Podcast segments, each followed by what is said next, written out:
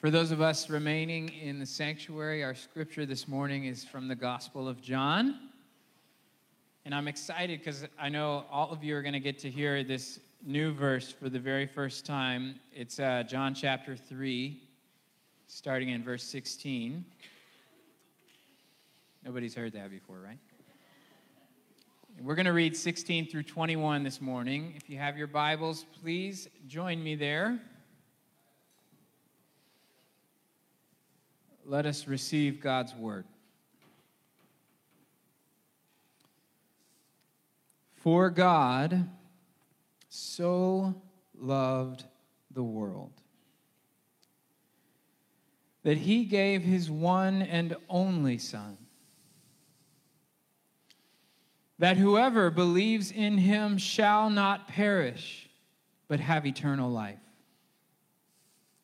For God did not send his Son into the world to condemn the world, but to save the world through him. Whoever believes in him is not condemned, but whoever does not believe stands condemned already, because they have not believed in the name of God's one and only Son. This is the verdict. Light has come into the world, but people loved darkness instead of light because their deeds were evil. Everyone who does evil hates the light and will not come into the light for fear that their deeds will be exposed. But whoever lives by the truth comes into the light, so that it may be seen plainly that what they have done has been done in the sight of God. This is the word of God for the people of God. Thanks be to God. Let's pray together. Heavenly Father, creator of earth and heaven, we thank you, Lord, for the opportunity to be together and hear your word. And my prayer, Lord, is that your Spirit will be present with us, and the message you have for each of us is going to be into our heart, in a way, in a different way, in a new way, that we can experience you today, Lord. We love you, and we pray in the name of the Father, the Son, and the Holy Spirit. And everybody says, Amen. Amen. Hola, Covenant. My name is Dario Vargas. I am one of the pastors here at Covenant, and I lead the Hispanic ministries here at Covenant. And I'm so grateful and honored to be with you, to preach the word of God. And in addition to that, very excited because we are starting a new series called Jesus is Savior. During the following weeks, we're going to talk about Jesus. The theme is going to be Jesus from now on until December, until Christmas. Jesus, Jesus, Jesus. Jesucristo in Spanish. It's going to be awesome. Do not miss the opportunity to come and learn about Jesus. Today, we just read one of the verses, very well-known verses. Every Christian knows that. Every Christian has probably memorized in the BBS when we were young, and also in Latin America. I'm from Colombia. We also memorize in Colombia. It's very a famous verse, one of the verses well-known. And we see it in everywhere. We see it in books. We see it in paintings. We see even in the sports. Do you remember Tim Tebow? Who remember Tim Tebow? Remember that player? American football player. I'm not a fan of football player, but basically he paints John 3:16, and it was amazing what's happened. You can read it. You remember that one. I'm not going to explain because again I'm not familiar with football, American football. Even though I have lived many years in this country, I still don't get it. But we have another player. We have another player which is from Brazil. His name is Neymar. He uses as well John 3:16 and other verses using in his teacher. Now, we are going to remember these verses and remember that Jesus is Savior of the world. We are going to take a new look about this. You probably said, "Oh, I have heard this message. I really have said, what are you going to talk about it? What new is?" But this is going to be a new fresh because I'm going to invite you to get back in time.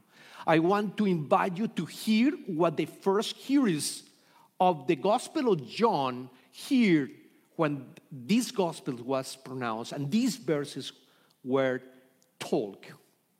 We're talking about to get back 85 or maybe 95 years before Christ. And the way is the following. The way that the Gospel of John describes the universe are two spheres. Follow me. One sphere is called heaven. And the other sphere is called world. You have to understand what I'm talking about.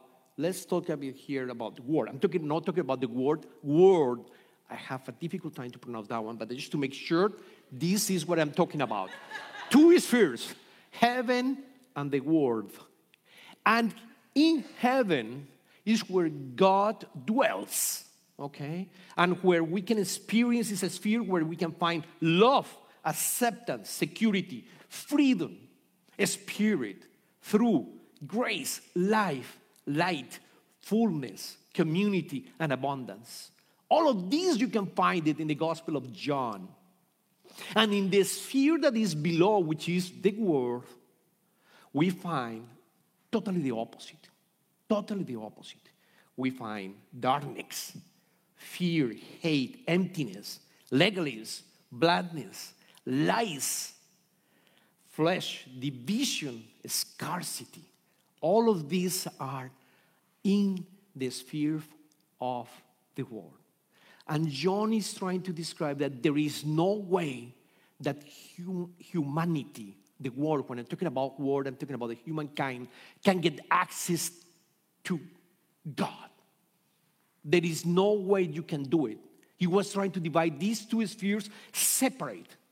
There is no way. There is no intersection. That was he was trying to tell to the first hearers. When I was preparing the message, I said, "Lord, give me an image that is not the Greek, Hellenistic background, that doesn't have this Greek background, something that we can resonate." And the image that came is a house. Okay, it's a house. What John is describing is a house with one first floor and a basement. And you will understand, well, why you're talking about a basement. I'm from Colombia. We don't have basements in Colombia. We don't have basements in Latin America. We don't have basements in Houston, where I have been living all of these years. So where I got this one, let me tell you. I was single. I graduated in Bogota, Colombia. And after a few years, I decided to come to the U.S. to study an MBA. And I decided to go to Philadelphia. One university called La Salle University in Philadelphia, a small university. And I went there, and the first year, 2 years program, the first year I went and living in the campus, and I realized it's very expensive to live in the campus. I can go outside of the campus. So I went and found a couple, very nice couple, retired couple who live in Jenkintown, close by to the university. And they told me, "Yeah, you can have this room. We rented, very nice people." And she's playing the house. She was telling me, "This is the kitchen. This is your room. This is the rules that we're going to place. Now, when you go to the laundry, you need to go to the basement." Where? The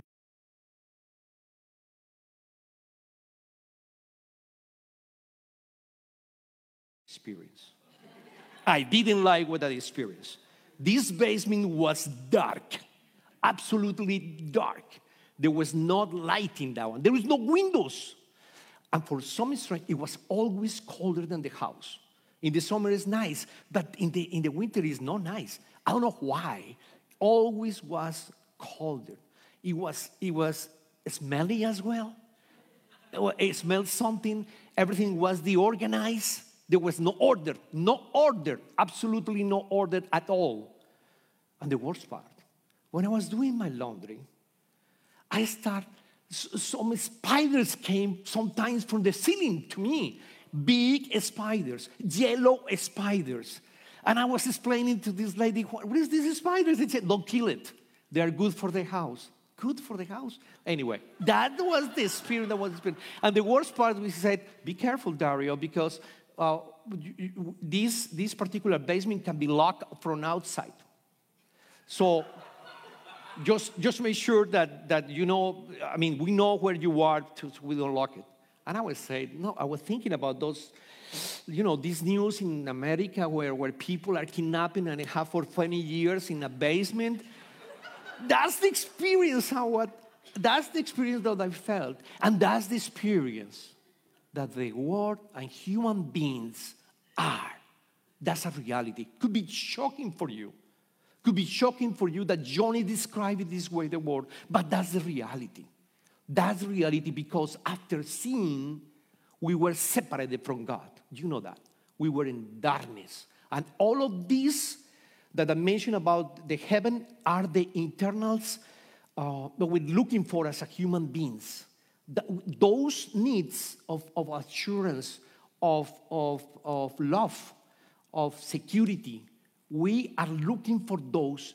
And the human beings are going to try to solve it because it's a natural way to do it. We were created that way, to be in community with God.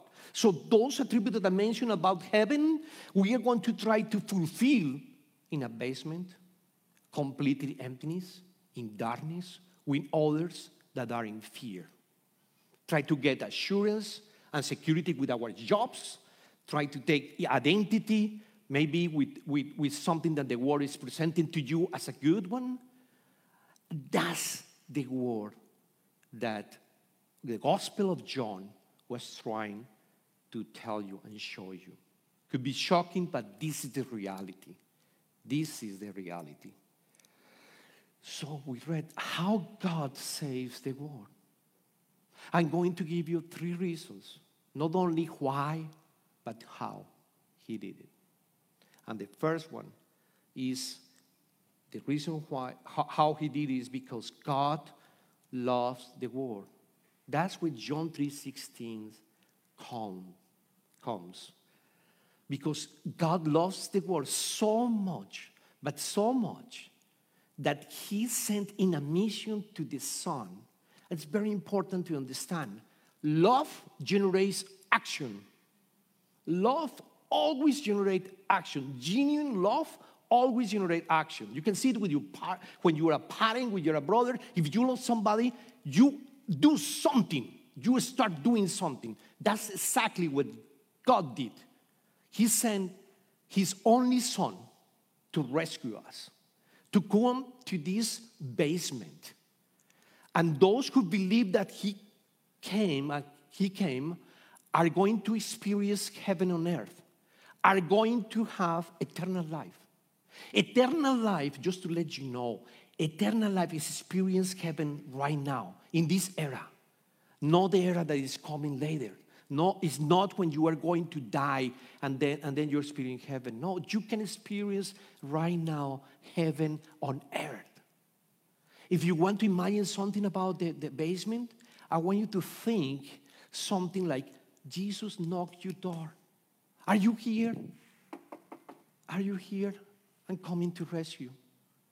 And when you understand that he is coming to rescue, and he's the only one who can save you, because you cannot save yourself. Nobody can save you except him. Then you say yes. And he's going to open that basement. And he's going to place a stairs. Let's put it this way, a ladder. It's not the same stairs that we're thinking that we will be able to go to the first floor. No, it's a new ladder. It's a full of grace, full of life, full of truth, full of all the components that I talk about heaven. It's a special ladder for you, not for your neighbor. It's for you, because the invitation is personal. Are you here? I'm coming to save you. Believe in me. Believe in me, and I will place a letter to you so you can experience heaven on earth. And if we are obedient, we start walking in that letter. And every step, you get closer to God, and you know more about God. But from the beginning, you will experience heaven. You are going to experience your identity. You are born again. You are safe. You are safe already. You have the seal of the Holy Spirit that the world is talking about. You are already sealed. There is nothing that can destroy this salvation. But for those who don't want to respond to the call, for those who don't want to hear, they're going to perish. And that word perish means they're not going to receive the benefits of salvation. They're going to stay in that particular basement in darkness. That's the meaning of 3:16 in a new way. The second reason Jesus is the Savior of the world is because Jesus does not condemn us. And we're going to read the verses 17. Let's read it again. Verses 17 to 18. For God did not send his Son into the world to condemn the world, but to save the world through him. Whoever believes in him is not condemned, but whoever does not believe stands condemned already, because they have not believed in the name of God's one and only Son. I want you to pay attention in the verse 18, the word already condemned. Everybody in these basements are already condemned because the original sin, we are condemned. But Jesus coming to eliminate all of your sins, past, present, and future. Absolutely all of them. Not only forgiveness, but eliminate every record that you have done. Every record. I'm going to give you an example. My son just graduated, and he went to work to Dallas. So we are so happy because we delete him from our Paylor home. No, he's already start paying his own bills. So I told son, you need to start paying for the insurance. I know I should have forcing him to pay down, but anyway, I this is the time. He's making money, real money, so go and start paying for insurance. When we withdraw his card to his policy for the first time, the insurance went up. And he said, Dad, what's going on? You told me it was less. I said, well, let me call you. I called and said, well, you have an accident, remember? That accident is the reason why in your score you went up the insurance. The premium went up. He said, but Dad, the judge say, I don't need to pay because I did all the classes. And he said, that's when I told him, but the record is still there. The record is still there. And that's the same analogy that I wanted to mention to you. You are not condemned, and all the records are deleted. All your sins, everything is deleted from your life. Now and in the future, you have that assurance. You have that assurance. And I like to mention that we're condemned because sometimes we don't talk about sin or condemnation. We sometimes talk about the good news only. We stay in the good news, and we don't like to say, I am a sinner, or this is no, sin is a mistake. It's not really a sin. No, the reality, we are condemned. We are sinners. Romans 3:23, all are sinners, and all deserve to be without God. Romans 6:23 as well. And the third reason why he saved the world is because his Son is light. His Son is light. And that's read the verse 19 and 20, because this is beautiful. This is the verdict. Light has come into the world, but people love darkness instead of light because their deeds were evil. People continue doing evil things, and they don't like the light. Everyone who does evil hates the light. I will not come into the light for fear that their deeds will be exposed. But we have the light, we have, Jesus came to know in this pavement the light for you, show you this ladder where you can start knowing God and be closer to God continuously, and knowing I have experienced more heaven on earth. You have the light. And the other meaningful thing about the light is the Holy Spirit. It's the Holy Spirit. You receive the Holy Spirit in a way because you know the truth, in a way that you know that God saved you. You start acting in response. In the same way God responds to send his son, then you start doing the same. Then you're going in a mission. You understand the salvation. You understand the beautiful salvation that God has done to you. So you are going to do the same. And you're becoming the light as well, the salt of the world. And you want to tell others, do you hear that message? That's God. That's God that is calling you to born again. And then you will be in mission. And something in the verse 21, but whoever lives by the truth comes into the light, so that they may be seen plainly that they have done has been done in the sight of God. They have been obedience, and whatever we do, God sees, and He's delighted because you are doing what you are supposed to do. Your true identity, the false self that was in that particular basement, is gone. You are born again. You have, in that particular letter, when you go up, you discover your true self. You discover why He created you and He gives you like a seal, a divine seal, where the purpose for your life is right there. You discover that. That's the reason why God is the Savior of the world. I'm going to close with an analogy that we find also in the Old Testament, in Genesis, with Jacob. Jacob was escaping from his brother Esau. And he was desperate because, if you remember, Jacob took the blessing of his, that's supposed to be for his brother. So he was escaping, and he went... I don't have the slides on the screen, but I'm going to read it to you. He went to, Jacob left Beersheba and set out for Haran. When he reached a certain place, he stopped for the night because the sun had set.